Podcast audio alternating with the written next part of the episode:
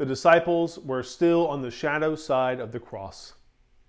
The good news of Easter had yet to take hold of their lives. The good news that we celebrate today and every day had yet to send them out in all directions to all the world.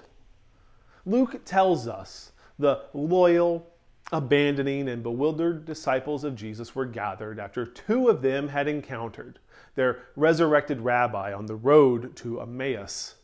Emmaus was a suburb of Jerusalem, seven miles away. Jesus appeared as these disciples walked, revealing his identity during a meal, in the blessing and in the breaking of bread, before vanishing from the sight of these two disciples. Our reading picks up where the Emmaus story ends, with the disciples startled and terrified when Jesus, in the glory of his resurrection, appeared to them. This is the second encounter recorded by Luke that the disciples had with the resurrected Messiah. Today, we are three weeks removed from Easter, but for the, these disciples, they were hours removed from the news of the empty tomb that they, well, they didn't believe. They were still making sense of what had transpired over the past week. Luke's account of Easter began with the disciples being perplexed, not believing what Mary told them, and it ended with amazement. And in this second encounter, we have the disciples questioning themselves and then filled with fear. The disciples, not a single one of them, expected the resurrection of their crucified teacher. Even when Jesus was standing before them, they didn't believe what they saw. What they saw was contrary to the way the world as they knew it was ordered. Jesus stood before them and they didn't believe. We read that Thomas doubted. Mary returned from the tomb with news that Jesus was gone, and the disciples, they didn't believe her. The resurrected Messiah stood before Mary, and she mistook him to be the gardener. This was the disciples' moment of vindication, a moment for them to shout that they knew it all along, as God and Christ shouted no to the forces of sin and death. This was the disciples' opportunity to thumb their noses at the empire, and instead they were overcome by fear because they didn't believe the physical resurrection of the body of Jesus was possible. The resurrection of the body, full life returning from the dead, was, is, counter to everything about the way things work. Yet in the midst of the trembling and fear of the disciples, in the midst of this counter narrative, Jesus did not offer admonishment or condemnation. He didn't look to Peter and say, "I told you so." He didn't chastise the disciples for not believing what he had told them would happen fifteen chapters earlier. He showed them, the disciples, his hands and his feet. Jesus invited his friends to touch and see, similar to what the Gospel of John writes about doubting Thomas's interaction with Jesus. But Luke tells us that having seen his hands and feet, even having him standing before them, even being filled with joy, the disciples were still in disbelief. They were wondering what was happening.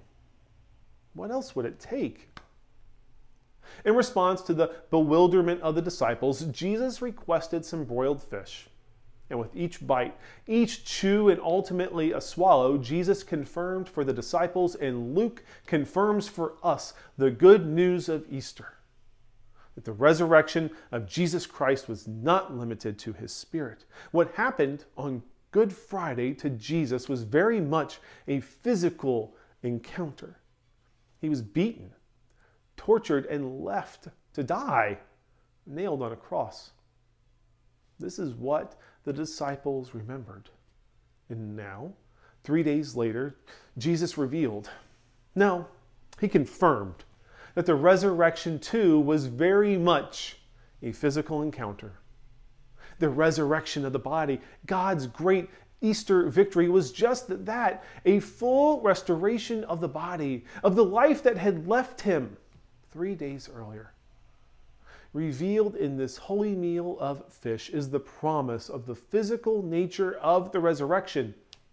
promised to us, along with the assurance of the good news of Jesus' promise to be physically present with us always, present with us today, even as we are physically apart from one another.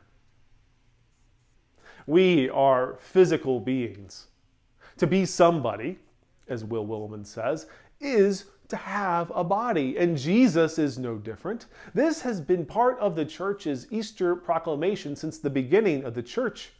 Jesus' fully resurrected and fully restored humanity, his body alongside his divinity. Our shared human experience inside and outside of the church points to this. Our bodies make us somebody, and because we are a somebody, we gather in the physical presence of other bodies, of one another, and we share our lives together. But over the past year, to be in the physical presence of somebody else outside of your bubble has required that we wear protective gear and great care to be taken. Because of this, many have struggled. To be in the physical presence of one another has been difficult and dangerous. And without this basic act fulfilled in our lives, like the disciples, many have felt as though they are wondering what's going on because they have not been able to wander. One of the things that I loved to do before the pandemic was to go to brunch in Ballston with my family.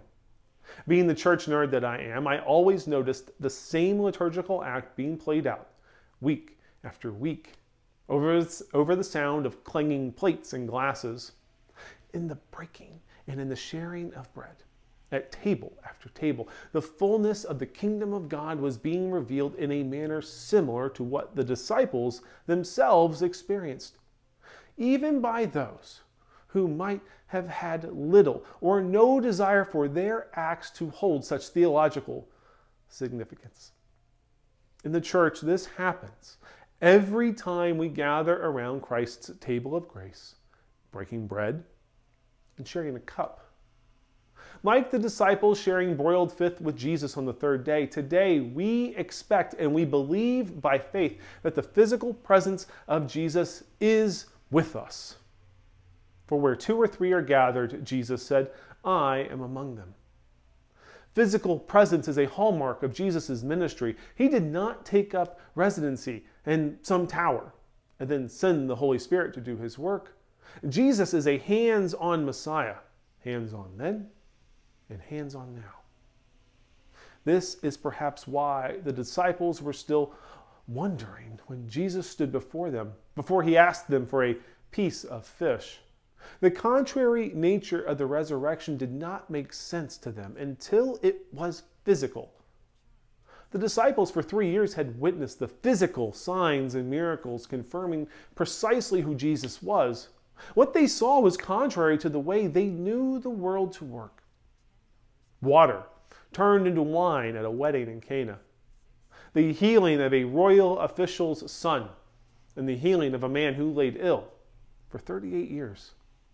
The five thousand plus people who were fed after the, the disciples themselves said it could not be done.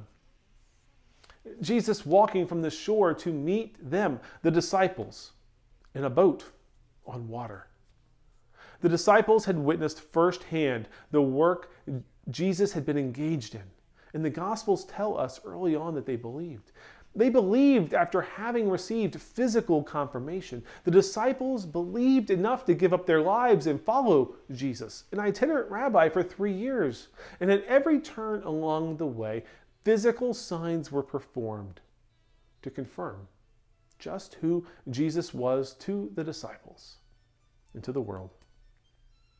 Every day for three years, the disciples were alongside Jesus, witnessing his ministry and hearing his teachings, all of which pointed to and revealed his glory, the glory confirmed on Easter.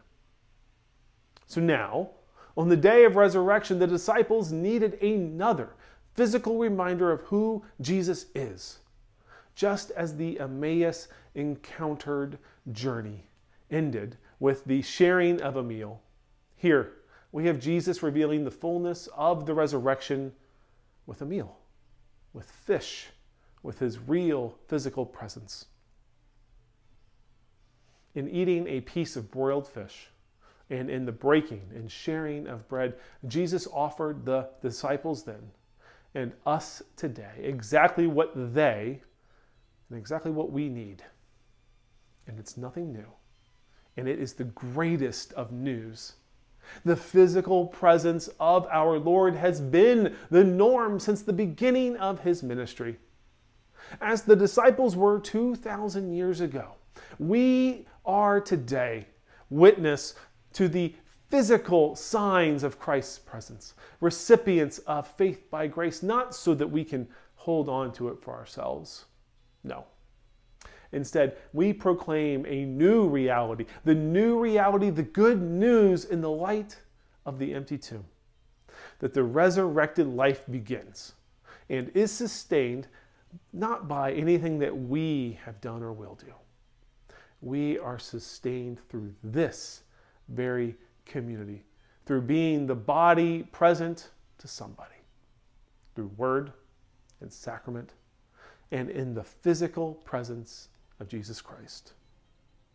Christ is with us now, tomorrow, and always. Amen.